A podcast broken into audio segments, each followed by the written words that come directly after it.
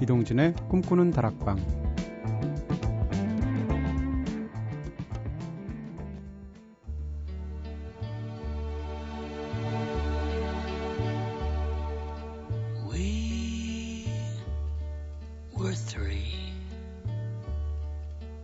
true friend, my new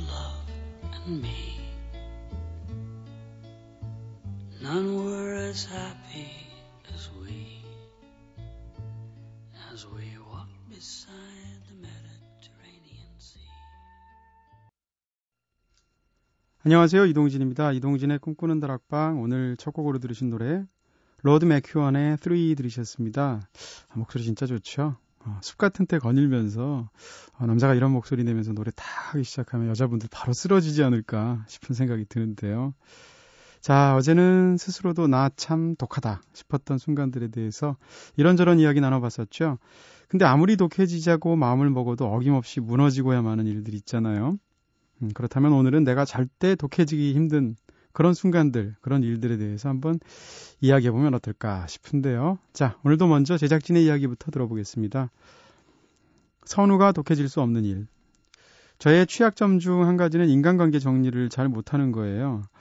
어, 좋게 표현하면 정이 많아서, 정확하게 표현하면 미련이 많아서일 것 같은데요. 아무리 제게 독하고 못된 행동을 한 사람이라도 정을 나눴던 사람이라면 제가 용서를 하거든요. 그래서 주변 사람들은 왜 네가 그런 친구 때문에 마음고생하니? 라고 핀잔을 주기도 하는데요. 사람에게 상처를 받지만 또 사람으로 인해서 행복감을 느끼기도 하잖아요. 미련할지라도 한때의 잘못도 용서하면서 사람 관계에선 독해지지 않으면 어떤가 싶습니다 하셨는데 네, 남들 똑같은 마음이라면 얼마나 좋겠어요. 근데 선우 작가가 정이 많죠. 눈물도 좀 있는 것 같고 인간관계 정리 잘 못하실 것 같아요. 근데 이런 경우에 상대가 더 독하면 상대가 정리를 하죠. 그래서 저절로 정리가 되어버린다는 그런 또 슬픈 사연이 있죠. 은지에 독해질 수 없는 일, 술 먹자는 연락 매몰차게 거절하는 일은 거의 불가능한 것 같습니다. 남녀노소 불문하고 보여주시는 애교 앞에서는 또 당할재간이 없죠. 애교로 부탁하면 그저 홀라당 넘어갑니다.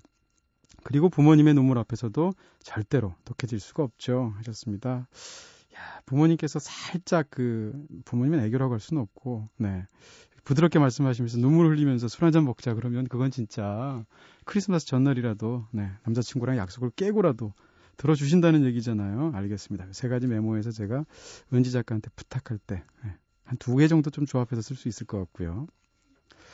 제 경우에는 네, 그 거절하는 일 진짜 어렵죠. 어려운데 음, 더군다나 전 프리랜서니까 어떤 요청이 왔을 때 이제 거절하거나 승낙하는 방식으로 일을 해나가게 되잖아요.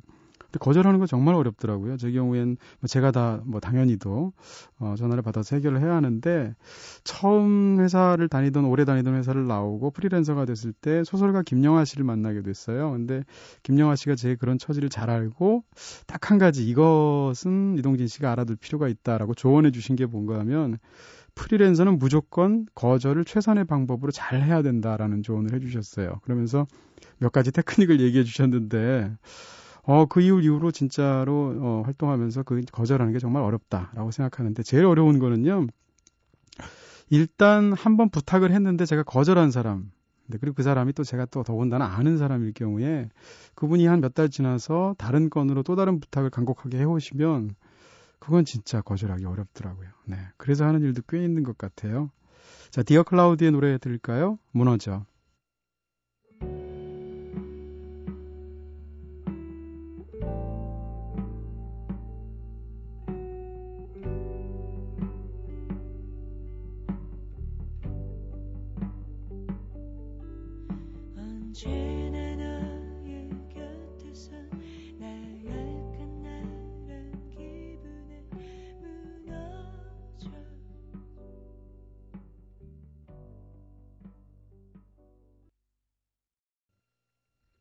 네, 디어 클라우드의 노래 무너져 들었습니다. 디어 클라우드 1, 2집을 제가 뭐 나중 음반들 있고 1, 2집이 없어서 중고 사이트 살라고 그랬더니 세상에 막 4만 원, 5만 원 CD들이 하더라고요. 그래서 구입을 못 했는데 네, 무너져 들으셨고요.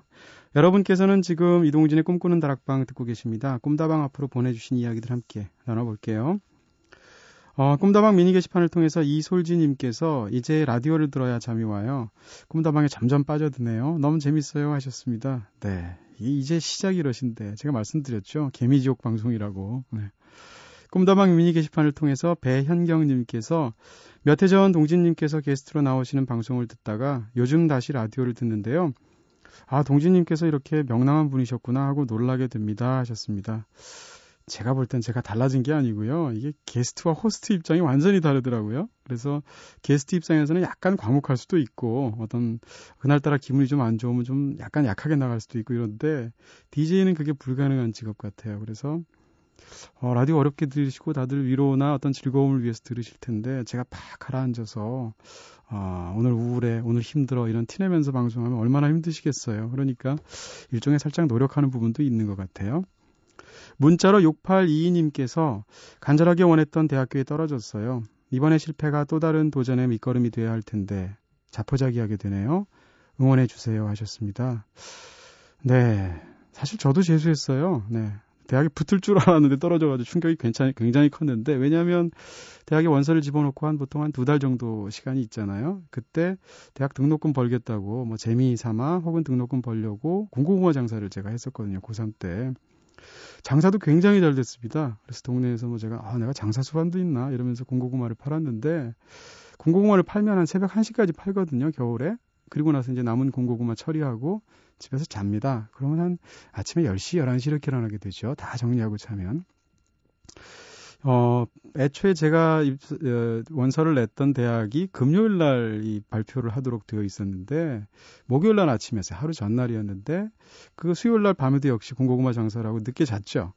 그래서 아침에서 자고 있는데 어머니가 저를 깨우신 거예요. 아침 일찍에서. 왜 깨우시나 졸려가지고 눈을 비비고 딱 어머니를 쳐다보니까 동진아 너 떨어졌다 라고 하시더라고요. 그래서 정신이 번쩍 났던 네, 그 기억이 있습니다. 아 그때는 진짜 하늘이 무너지는 것 같았는데 뭐또 1년 지나니까 그리고 또 거기서부터 시간이 또 지나니까 이제는 뭐그 1년 내 제 인생에서 재수했다는 것 자체가 그렇게 큰 어떤 네, 사실은 제대로 생각도 안 나요. 6822님 어, 1년간 힘드시겠지만 좋은 네, 성과를 내년에는 꼭 거두시기를 빌겠습니다.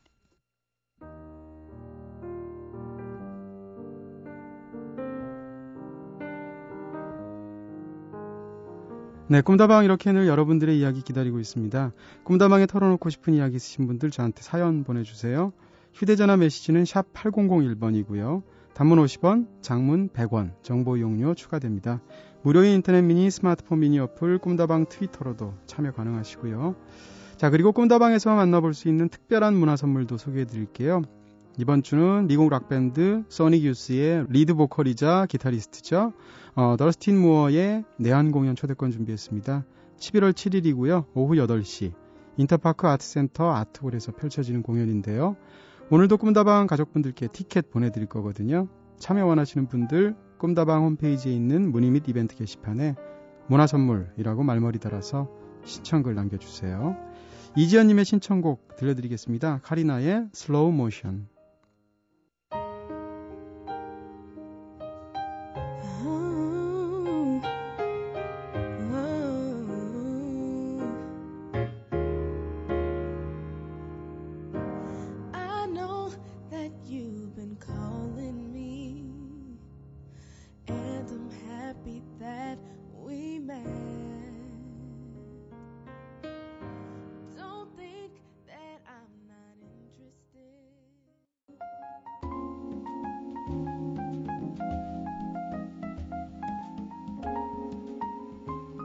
남경태 선생님과 함께 타박타박 떠나볼까요? 종횡무진 음악여행. 좋은 음악들과 함께 모르고 지나쳤던 음악 일반 상식들을 되짚어보고 있는 시간이죠. 종횡무진 음악여행. 지난 시간은 브로델의 구조주의, 네, 구조주의적인 역사 네, 방식과 역사 서술 방식과 아나락파의 탄생, 그리고 지중해 문명권에서 지중해가 과연 어떤 역할을 했는지, 로마 제국과 중국의 지리적인 성격에 대해서 알아봤고요. 그리고 또 어, 두 제국 사이에서의 황제 위상 차이까지 마지막으로 16세기와 17세기 유럽의 아메리카 진출의 역사 비교까지 정말 자세하게 설명해 주셨습니다. 네. 오늘도 앉은 자리에서 시대를 넘나드는 인간 타임머신. 네. 머리에는 컴퓨터, 입에는 모터 장착하시고 해박함의 끝을 보여주는 네, 우리들의 해맑은 지식 끝판왕 네. 남경태 선생님과 함께하겠습니다. 선생님 어서 오세요. 예, 안녕하세요. 아 끝판왕. 네. 앞으로는 머리에 컴퓨터 대신 입에 네. 컴퓨터하고 이- 머리에 머리에 모터? 모터 를 장착할까 생각 중이에요. 네, 아, 그럼 머리 많이 빠질 것 같아요. 네. 자, 오늘 특별히 네. 선생님의 닉네임을 모아 모아서 진짜 네, special하게 저희의 마음을 담아서 소개해 드렸고요. 네. 아유, 거창하십니다. 네. 네. 저는 사실 이 표현들 중에 제가 좋아하는 표현은 해맑다는 표현인데 아. 선생님 보면 처음 봤을 때 사실 타박타박 세계사를 들은 기억도 있고 예. 한번 오신 기억도 있고 해가지고 아 뭐라 그럴까 약간 좀 이렇게 접근이 쉽지 않은 예. 그런 분으로 처음에 느껴졌는데 점점 점 대화를 나누면서 선생님 굉장히 해맑다는 느낌이 저는 들어요. 어떻게 보면 약간 소년 같은 느낌. 지금까지 살아오면서 그렇고 네. 앞으로도 그렇고 네. 정치적으로도 사회적으로도 네, 네. 문화적으로도 한 가지만 반대하는 게 때문에 권위주의거든요. 아 역시. 전 권위주의는 아주 그러니까 네. 제가 아무리 나이가 먹어도 앞으로도 네. 뭐 15살 할 나이 차이는 있지만 네네. 그런 사람에게 얘기할 때도 권위주의를 부릴 생각은 없어요. 글쎄 말입니다. 대부분의 네. 사람들이 이런 생각을 하면서도 또 그걸 무너지는데 스스로 네네. 저는 그거는 잘 살아왔다는 생각이 아, 들어요. 그게 네. 굳이 말하면 해맑다의 원천이 될지 모르겠는데요. 저는 권위주의를 항상 거부하는 정신으로 음, 살아왔습니다. 네. 또 워낙 자유롭게 살아오시죠. 권위가 없어요. 그러다 보니까. 아니 아니요. 그래도 권위- 좋습니다. 저는. 권위주의는 없는데 권위가 있으시죠. 네. 자, 사실 이렇게 특별하게 소개해드린 이유가 있는데 오늘 남 선생님과 함께하는 종횡무진 음악 여행이 일단 마지막 시간을 저희가 받게 예. 됐어요. 네. 그동안 진짜 배운 것만 해도 아유, 무슨 그것만 말씀이요? 이렇게 배운 예. 걸로 이렇게 딱 풀어가지고 좀 좀 살붙였으면 책 한 권 쓸 수 있을 것 같아요. 아, 그래볼까요? 실제로 책 굉장히 많이 쓰셨잖아요. 예, 네. 직업상으로 이제 가끔 쓰고 번역 일 하고 그렇게 합니다. 네네. 자, 아쉬운 마음을 잠시 뒤로 하고, 예. 어쨌든, 네, 오늘은 또 어떤 마지막으로 멋진 활용 점정 해주실까 예, 궁금하고요. 첫 번째로, 야, 산타나. 네. 그렇습니다. 바다 타나가 아니라 산타. 아, 산타나입니다. 네, 마지막 시간 맞군요. 이제는 막 개그도 막, 네, 네, 미끄러지시고 막 이러시네요. 네. 네, 산타나의 삼바 파티인데, 예. 아우, 저는, 저는 예전에 어렸을 때이 예. 노래 들었을 때, 이 음악 들었을 예. 때, 파티가 P-E-R-T-Y인 줄 알았어요. 그러게요. 저도 그런 줄 알았습니다. 그쵸? 사실은 예. 네. 삼바 축제를 열자. 네 네. 그런 거라는데 삼바 for you, 네. 당신을 위한 삼바 이런 네. 뜻이라고 합니다. 네, 산타나의 삼바 파티 듣겠습니다.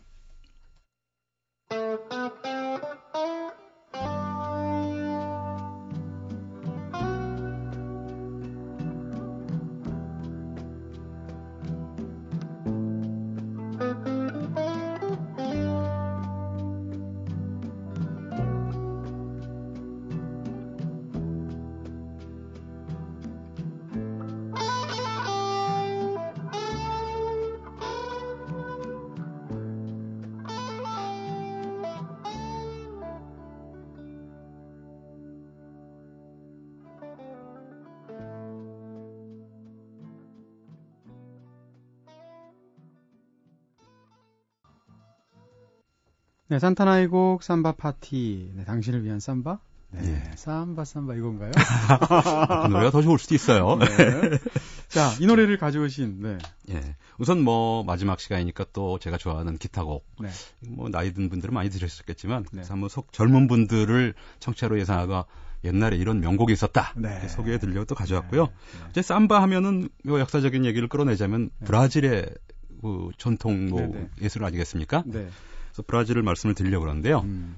뭐이 시간에서 뭐 어느 특정한 나라의 역사를 하는 거는 뭐 어울리지 않고요. 네. 근데 브라질의 탄생한 과- 과정은 우리가 지난번에 한두 달 전에 네, 네. 그 교황과 제가 유엔이 비슷하다 음, 이런 비유를 맞아요. 해드린 적이 있었는데요. 네. 뭐 국제 조정 기구지만 음. 사실상 또 강대국에 입기면 놀아나다. 음. 그럼에도 불구하고 각국이 그 권위를 인정한다 네. 나름대로 이런 걸 말씀드렸는데 네.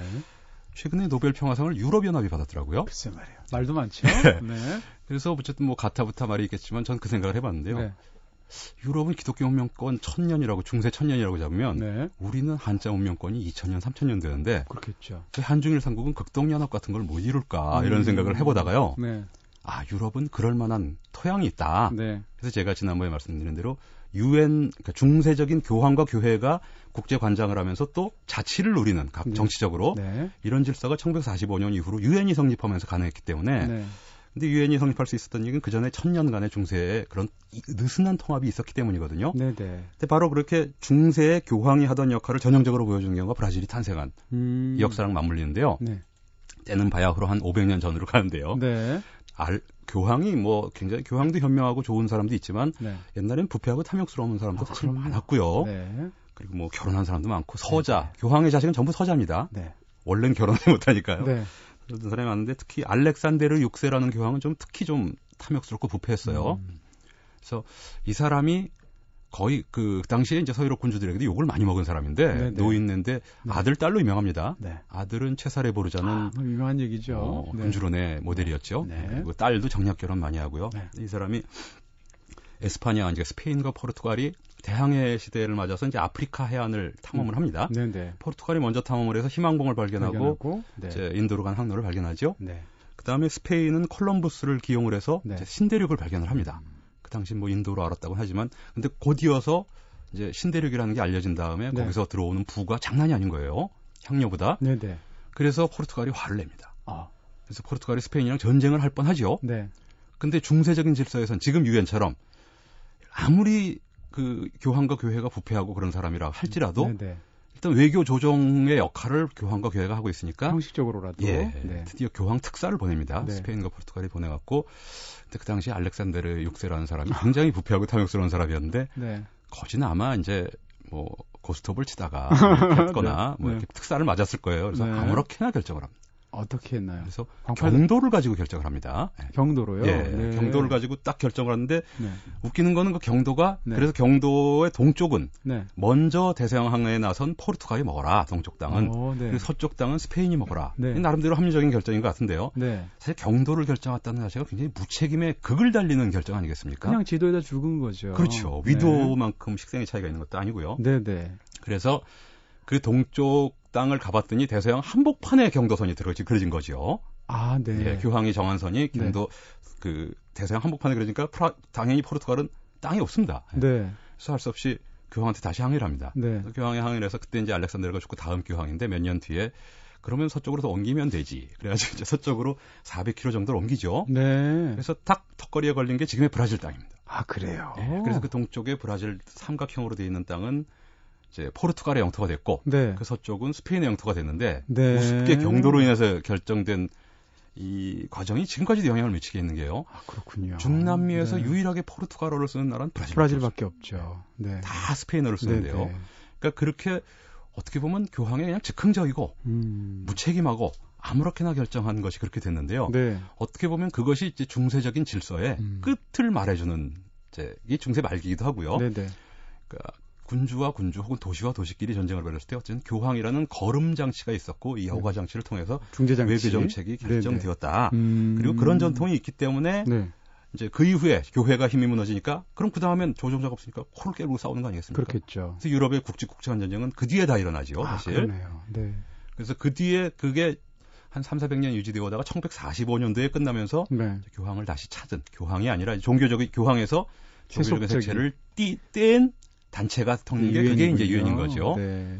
그러니까 지금의 유럽연합이 네. 설수 있었던 이유는 네. 유럽연합은 사실 전후 1950년부터 논의가 되긴 합니다만 네. 1990년대부터 이제 조약을 맺고 본격적인 통합을 하죠. 네, 네. 다 통합은 아니지만요. 음. 근데 이런 것이 바로 따로 또 같이 느슨한 통합이라는 것이 중세적인 통합 아니겠습니까? 네. 그래서 우리는 아까 얘기로 돌아가면 우리는 극동연합이 음. 문명권으로 볼 때는 동질적인 문명권이 상당히 있는데 네. 유학에다가 한자 문화권에다 그러네요. 근데도 불구하고 유럽에서 중세 천년간에 이런 느슨한 의미의 통합이 없었다는 것과 네. 또한 가지 유럽은 중국이 없었죠. 네. 중국같이 강력한 중심이 뭘 관장하는 이런 역사가 아니었기 때문에 네. 중세 유럽에서도 강대국은 있었지만 강대국은 항상 간섭을 받았거든요. 네, 네. 기본적으로 수평적인 국제 구조가 지배했던 데 비해서 네. 동양은 아무래도 동심원적이고 수직적인 중화적인 질서가 네. 유럽의 중세에 해당하는 음. 기간을 지배했기 때문에 네. 우리는 그런 극동연합, 네. 유럽연합을 빙자한 네. 이런 거는 앞으로도 없을 것 같다라는 생각이 듭니다. 역사적인 네. 산물이죠, 역시. 최근에 제가 이제 Civilization이라는 책을 읽고 있는데요. 이제 예. 니얼 퍼거슨이라는 영국 사학자가 쓴 책이에요. 음. 그 책의 이제 핵심 화두가 뭔가 하면 왜 지난 몇백 년간 역사에서 서구가 압도적으로 전 세계에서 어, 위력을 발휘했는가. 그렇죠. 그거 사실 4, 500년밖에 안 되는 그렇죠. 거거든요. 그 전까지는 예. 뭐 이슬람이라든지 중국 문명, 문명에 비해서 상대적으로 그렇습니다. 오히려 약한 예. 문명이기도 했잖아요. 서유럽은 더 그랬고요. 네, 특히나 네. 유럽 중에서도. 그렇죠. 근데 그 책의 제 1챕터의 그 핵심 요인을 뭐로 잡고 있냐면 경쟁 관계라는 것이 유럽에서는 굉장히 익숙한 시스템이었다. 근데 그렇죠. 타문명권엔 그게 없었다. 수평적이니까 가능한 거죠 경쟁 관계가. 그. 예를 예. 들어서 뭐 영국, 프랑스, 독일, 이탈리아 이런 나라들이 어떤 때는 영국이 최강국이고 어떤 때는 그렇습니다. 스페인이 최강국이고.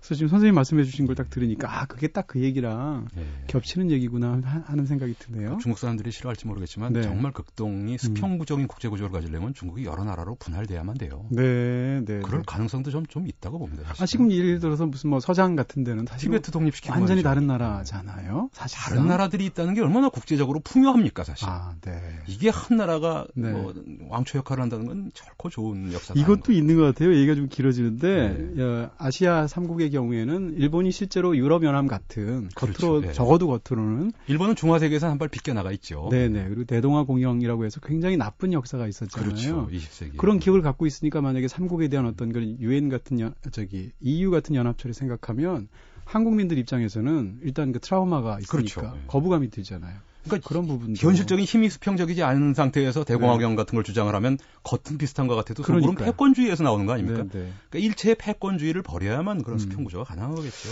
야 이렇게 수준 높은 대화를 지금 새벽 2시 몇 분인가요? 네, 야 좋을. 분들은 더 좋으실 것 같아요. 자 일어나시고 이제 음악 나옵니다. 다음 곡은 또 크림 골라오셨어요. 예. 네, 3인조 밴드죠. 네. 전형적인 제가 좋아하는 기타, 베이스, 드럼의 3인조 밴드인데요. 네.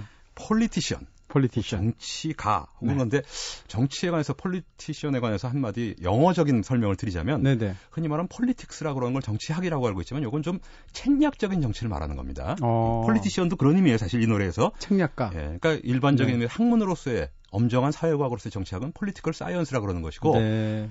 그 일상생활에서 쓰이는 politic하면 좀 사실 나쁜 의미입니다. 네. 여기서도 약간 책략이나 이런 의미로 음, 이제 블루스 곡인데요. 크림이 네. 그런 곡을 간단히 이제 썼죠. 알겠습니다. 크림의 노래 Politician 듣겠습니다.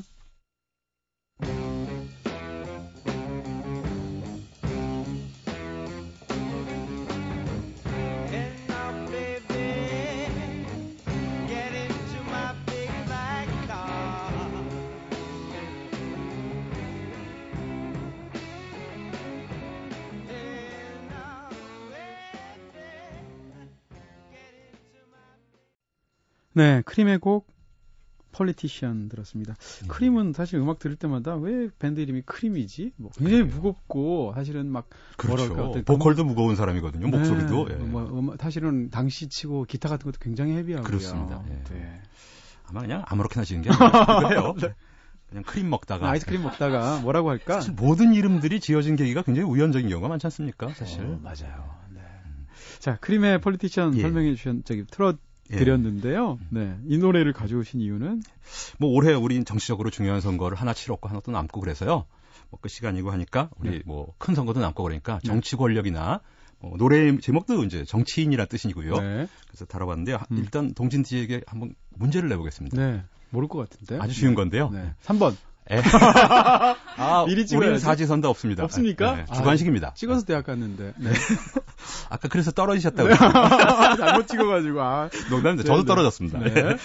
그 아이가 둘이 있는데요. 짜장면을 한 그릇씩 한 명이 다 못 먹으니까 네. 한 그릇만 시켜줬습니다. 네, 네. 그리고 나눠 먹으라고 했습니다. 네. 근데 아이 둘은 물론 더 많이 먹으려고 합니다. 네, 네. 그럴 때 제일 좋은 어머니로서 할 수 있는 해결책이 뭘까요?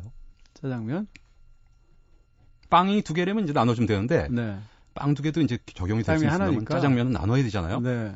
제일 좋은 방법은 뭐냐면요. 네. 역시 주관식이 좀 약하시군요. 아니, 할 수 있을 것 같아요. 예. 동생 보고 둘로 나누라고 하고 형이 선택하게 합니다. 바로 그렇습니다. 네. 존 롤스의 정의론이죠? 예. 네. 그러니까 이제 뭐 형이 나누든 동생이 네. 나누든 네. 네가 나눠라. 둘로 두 부분으로 나눠라. 네, 네. 그리고 나머지 손 놓고 있는 애는 긴장하지 말아라. 너는 네. 나눠 놓으면 네가 먼저 골라라. 이러면 네. 되는 거 아니겠습니까? 아, 아는 문제 나와서 참 다행입니다. 사실 이건 네. 논리를 모르고 네. 그냥 말귀만 알아들어도 애들도 불만이 없을 수밖에 없어요. 그렇죠. 네. 권한을 하나씩 나눠가지기 때문에 가능한 거 아니겠습니까? 네. 그러니까 사실 그걸 제가 이제 삼권 분립 말씀을 드리려고 그러는데 삼권의 대입을 해보면 어머니는 법을 만든 네. 바로 그런 규칙을 만든 사람이죠. 음. 그리고 먼저 자른 사람이 행정부입니다. 네. 형이든 동생이든. 그리고 뒤에 나머지 고른 친구가 사법부입니다. 네, 네. 그러니까 누구도 불만이 있을 수 없는 게 음. 권한을 하나씩 틀어쥐고 있기 때문에 불만이 없는 거 아니겠습니까? 네, 네. 그래서 민주주의는 최선은 아닐지라도 최소한 불만이 적은 차선일 수밖에 없는 건데요. 네. 사실 그래서 삼권 분립 말씀을 드리는 건데 네, 네. 우리가 이제 4월에 총선을 하고 이제 12월에 대선이 있는데요. 네. 우리는 이제 미국식 대통령 준비를 자꾸 따서 그런지 음. 총선이 대선보다 훨씬 약한 것처럼 네. 그리고 예비 선거처럼 그 당시 또 기자분들도 대선을 위한 예비 선거 이런 걸 썼어요. 네. 절대 아니라는 거죠. 네. 원래 그 권력의 정치 권력의 공화국에서 우리가 취하고 있는 의회 민주주의에서 민주주의 제도에서 권력의 원천은 국민이 아닙니까? 네. 국민 주권이니까. 네. 그럼 국민의 모든 국민이 시- 아테네처럼 고대 아테네처럼 선거에 다 참여할 수 없으니까 네. 어떻게 하냐면 대의민주주의를 하지 않습니까? 네, 네. 그게 국회의원입니다. 우리 식으로 네. 말하면. 그러니까 국회의원한테 권력을 위임하는 거죠. 음, 그럼 행정부가 가진 권력은 뭐냐? 네. 그러니까 모든 권력의 근본은 입법부라고 제가 말씀드린 겁니다. 네, 네. 그럼 행정부가 가진 권력은 뭐냐면 이 근대 공화국 민주주의 초기에 처음에는 그 이 의회가 상설화되지가 않았습니다.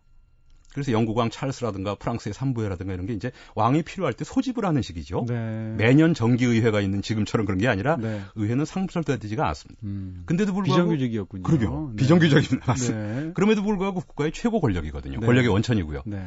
그러니까 어떻게 하냐면 의회가 상설화되지 않으니까 의회가 소집되지 않은 기간에 국민의 권력을 의회 대신 이렇게 해줄 기관이 필요한 것이고 여기서 행정부의 개념이 나오는 겁니다. 네. 그러니까 권력의 스펙트럼을 쭉 보면 네. 국민에게서 권력이 나온 것이 위임된 게 의회고 네. 의회의 권력에 의회가 상설화되지 않았을 경우 음. 정부에 위임하는 겁니다. 네, 네. 그러니까 행정부는 의회의 권력을 위임받은 거예요. 네. 원칙적으로. 네. 뭐 지금은 좀 그게 달라지긴 했습니다만 원리는 그렇다는 거죠. 음. 국민의 지금도 사실 국민의 권력, 국민의 가진 국민 주권이 직접 개입할 수 있는 것은 의회거든요. 네. 근데 우리는 그런 공화국 정치를 60년 전에 그냥 따쓰다 보니까 음. 그리고 대통령 중심제를 취하다 보니까 네. 정부가 하는 일에 의회가 간섭하면 간섭한다고 그래요. 아. 의회는 모든 일에 간섭할 권리가 있습니다. 국민 네. 국민의 권력을 직접 받은 거니까. 간섭하라고 만든 네. 기구이기도 그거 간섭하지 말라고 그러면 국민이 간섭하지 말라고 그래야 되는 거거든요. 네, 네. 그래서 제가 삼권 분립의 아까 음. 우화를 말씀드린 거는 어쨌든 삼권 분립도 삼, 그냥 몽테스키에가 삼권 분립을 해서 삼권이 평등한 것 같지만 네. 어머니의 역할이 처음에 법을 정하지 않습니까? 네. 그러니까 입법이 근본적인 거예요. 그리고 우리 대한민국 1948년도에 대한민국 성립할 때 우린 8월 15일을 1948년도 정부 수립의 기념일이라고 지금 알고 있지만 네. 정부를 누가 수립합니까? 국민이 수립하죠? 네. 국민이 모두 다 논의를 못 하니까 재원 의회를 소집. 그래서 벌써 의회가 먼저 소집된다는 네, 걸알수 네. 있거든요. 네. 5월 10일 날 선거를 통해서 의회, 의회 가 구성되고 음. 의회가 정부 구성법을 만듭니다. 정부. 네. 그래서 이제 정부를 하는 거죠. 대통령 임기도 정하고. 네. 그런데 5월 10일 선거라든가 7월 17일보다 8월 정부 수립을 중요시하는 이유는 음. 이 동양 사회가 전부 공통적으로 의회라는 개념이 상대적으로 의회라는 관념에 대해서 긴장감이 덜합니다. 네. 정부라는 관념은 왕조 시대에도 있었기 때문에 네. 정부가 서야 국가가 서는 것 같처럼 생각을 하는데 음. 의회가 얼마나 중요한지를 우리도 상대적으로 네. 벌써 정부 수립일을 기념할 정도로요. 네. 행정부의 권력은 절대적으로 의회에서 나오는 거기 때문에 우리는 오히려 더 큰 선거를 이미 치른 것이고 네. 12월 선거는 일종의 대통령 선거는 의회보다 네. 어떻게 보면 한급 낮다라고 사실은 봐야 돼요. 네. 네. 이 말에 동의하실 분이 별로 없을 것 같긴 한데 음. 우리가 오랜 왕조 치세에다가 네. 왕조 사회를 졸업하고 대통령 중시제를 그냥 채택하는 바람에 의회 민주주의라는 성격이 우린 분명히 의회 민주주의 국가거든요. 우리도 네. 네. 그런데도 불구하고 그것이 좀 퇴색되는 느낌이 있어서 음. 제가 이런 말씀을 또 드려봤습니다. 사실. 알겠습니다. 그게 다 이제 뭐 그런 체제, 민주주의 어떤 그를 운영하는 체제 자체가 이렇게 수입됐기 때문에. 예, 네, 역사적인 그래서- 배경이 누락된 네. 거죠 우리에겐. 네. 알겠습니다. 자, 다음 노래는 지미 핸드릭스를 또 가져오셨어요. 예. Hey Baby.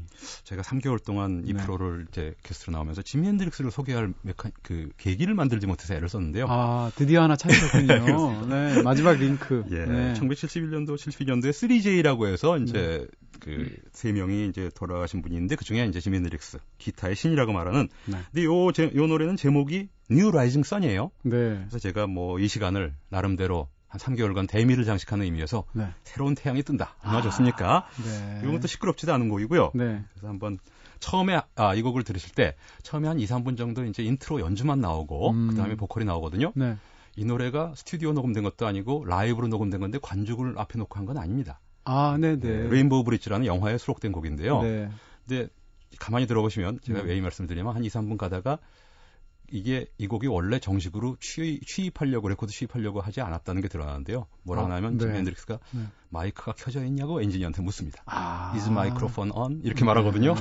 그 그거 한번 찾아보시고. 예, 그러니까 네. 한번 연습용으로 한 것이고 아. 못하고 죽었습니다 결국은. 알겠습니다. 자, 부제가 New Rising Sun이라는 타이틀이 붙어 있는 지미 핸드릭스의 헤이 베이비 듣겠습니다.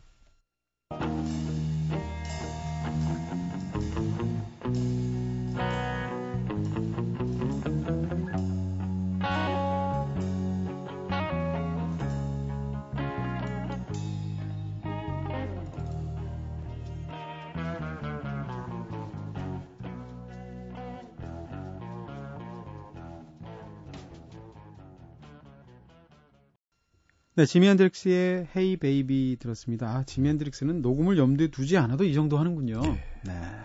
마지막 체취가 물씬 풍기는 네. 분이 젊어서도 죽었지만 젊어서 네, 네. 죽은 사람이기도 하지만 이게 거의 끝곡이니까요. 음, 제가 아까 소개해드린 Rainbow Bridge라는 영화도 한번 다큐멘터리 영화 비슷하게 진행되는 노래인데 영화인데요. 한번 네. 보시면 재밌을 겁니다. 네. 히피 영화 같은 거예요. 네, 네. 거기 수록된 곡이었습니다. 예.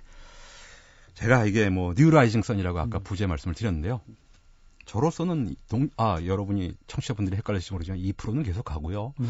저는 이제 마지막이기 때문에 그냥 같이 순장할까요? 네. 네. New Rising Sun이라고 네. 네, 이거 태양이 새로운 태양 이렇게 말씀을 드렸는데요. 네. 여기서 노래도 Hey Baby도 이제 여성에게 연인에게 한다기보다는 일종의 이제 약간 인도 느낌이 나는 가사예요. 도를 어, 추구하고 네. 그래서 뭐 이제 여기로 오는 길이 여러 가지인데 뭐 이런 식으로 하면서 어. 일종의 선문답 같은 가사가 좀 있습니다. 네, 네. 그래서 이렇게 끝내고 싶었고요. 지미 네. 핸드릭스 좋아하고 야, 어떻게 이렇게 시작부터 마지막까지. 네. 마지막으로 역사적인 말씀을 드리자면 총론격인데요. 네. 저는 강국 강한 나라 음. 강국이란 게 꼭 좋은 건지 는 모르겠습니다만 저는 강국의 조건 일단 좋다고 치고요. 네. 강국의 조건이 보통 들려고 그러면 이제 땅하고 사람을 듭니다. 네. 땅은 넓을수록 강국이고 사람 사람은 많을수록. 많을수록 강국. 자원이 많은 거니까요, 둘 다. 네. 그렇게 말하는데 저는 세 번째를 역사라고 듭니다. 어, 땅과 사람과 또 한 가지 역사가 강해야 네. 강국이다. 쉽게 말하면 우리나라 역사가 우리나라 같은 경우 지금 세계 10위권, 11위권의 경제 대국인데 글쎄요, 이건 뭐 일률적인 랭킹은 없지만 솔직히 말하면 미- 유- 유럽에 우리보다 훨씬 작은 네덜란드 같은 나라보다 그렇게 강국이라고 치지는 또 않는 것 같거든요. 네, 네. 좋은 의미에서의 강국 제가 네. 말하면 선진국이다 이런 의미에서요.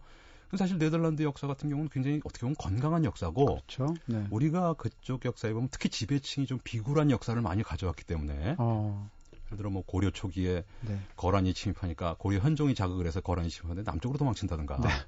선조가 남쪽에서 일본군이 오니까 북쪽으로 도망친다든가 이런 경우가 있어갖고 병자호한테 머리를 조아린다던가. 그렇습니다. 네. 그리고 진짜 여성들이 들으면 싫어하겠지만 고향에 돌아온 여자란 뜻으로 환향여라는 것을 그렇죠. 나쁜 욕으로 막 써버리죠. 네, 환향여와 비슷한 욕입니다. 네. 차마 방송에서 네. 남자 입장에서 볼 땐 그렇게 말하면 안 되죠. 그 남자도 아니죠. 그렇게 하는 사람들은. 남자들이 제 몫을 못해서 그럼요. 사실은 여자들이 그 고초를 겪은 예. 건데. 그게 네. 전반적으로 보면 지배계급이 우리는 지배층이 제 역- 몫을 못했는 역사가 많은데요. 네.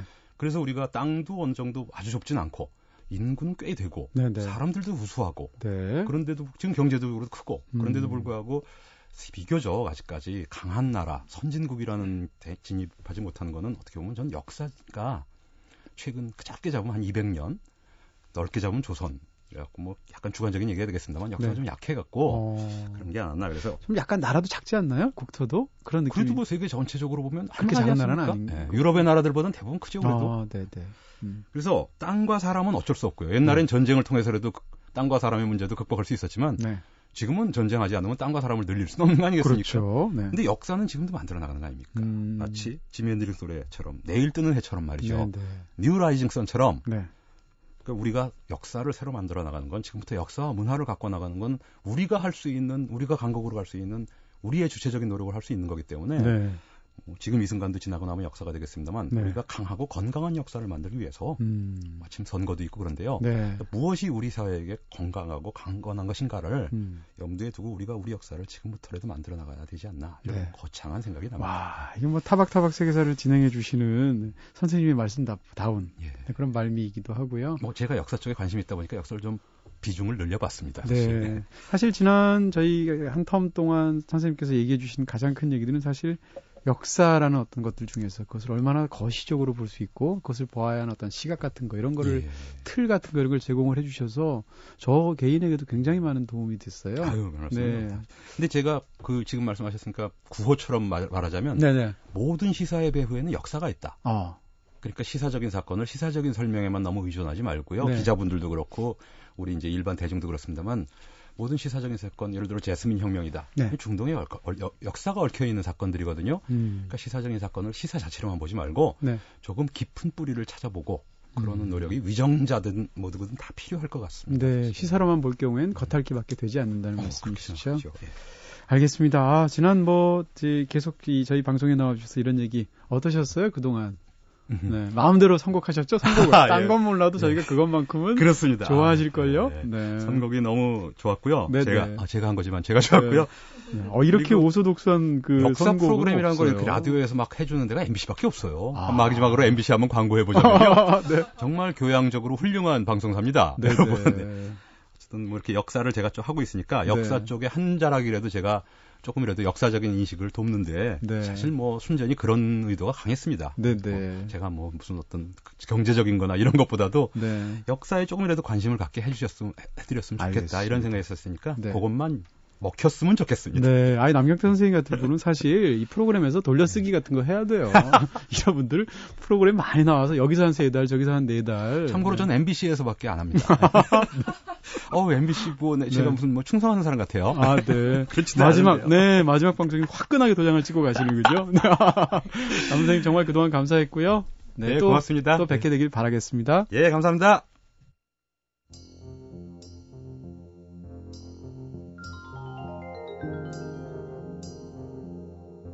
네, 오늘은 남경태 선생님과 종횡무진 음악 여행으로 마지막 시간이었죠. 함께 했습니다. 남 선생님 그동안 들으면서 네, 이 프로그램을 같이 코너를 같이 해, 해나가며 진행하면서 저도 사실 뻔히 알고 있었던 것들도 아 그게 그런 맥락이었구나 해서 깨닫게 된 게 굉장히 많았었고요. 무엇보다도 남 선생님 자신이 굉장히 소년 같은 분이시라서 아 나도 저렇게 나이 들고 싶다라는 생각을 굉장히 많이 했습니다. 그동안 정말 감사했고요. 어, 지금까지 연출의 김호경, 구성의 이은지, 김선우, 저는 이동진이었습니다. 이제 끝날 시간이 됐죠? 이동진의 꿈꾸는 다락방 오늘은 여기서 불 끌게요.